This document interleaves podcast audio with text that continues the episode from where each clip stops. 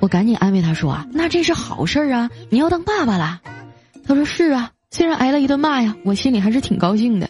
赶紧把我老婆的验孕报告呢拍下来发个朋友圈我老婆怀孕了。谁知道啊，没过几分钟，我十几个兄弟都在下面评论：“调啊，我对不起你，我不是人呐。”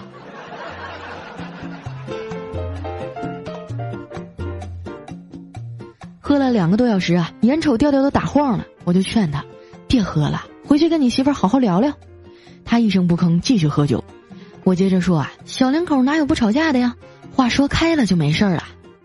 调调叹了口气说：“你别劝了，不喝多我也不敢回去。”为了哄媳妇消气儿啊，第二天调调就订了机票，带他老婆去四川旅游。大家都知道啊，重庆小吃是非常有名的。到了四川啊，当然要先尝尝地道的重庆火锅了。刚一落地呢，他俩就奔着一家火锅店去了，点了满满一大桌啊。调调喜欢吃香菜啊，光顾着低头在那捞，他媳妇儿叫了好几声啊都没听见，气得媳妇儿啪一拍桌子：“你说我和香菜到底哪个重要？”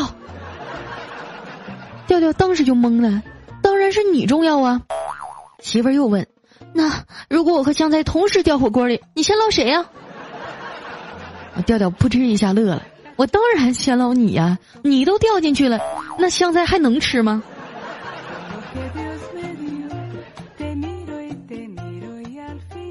因为跟团旅行行程排得太紧啊，于是呢，调调直接租了一辆车自驾游。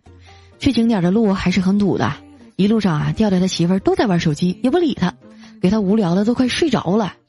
终于呢，他媳妇儿的手机要没电了，吵着要充电，调调兴奋地说：“没电了。”太好了，玩我吧，玩我，好玩还不费电。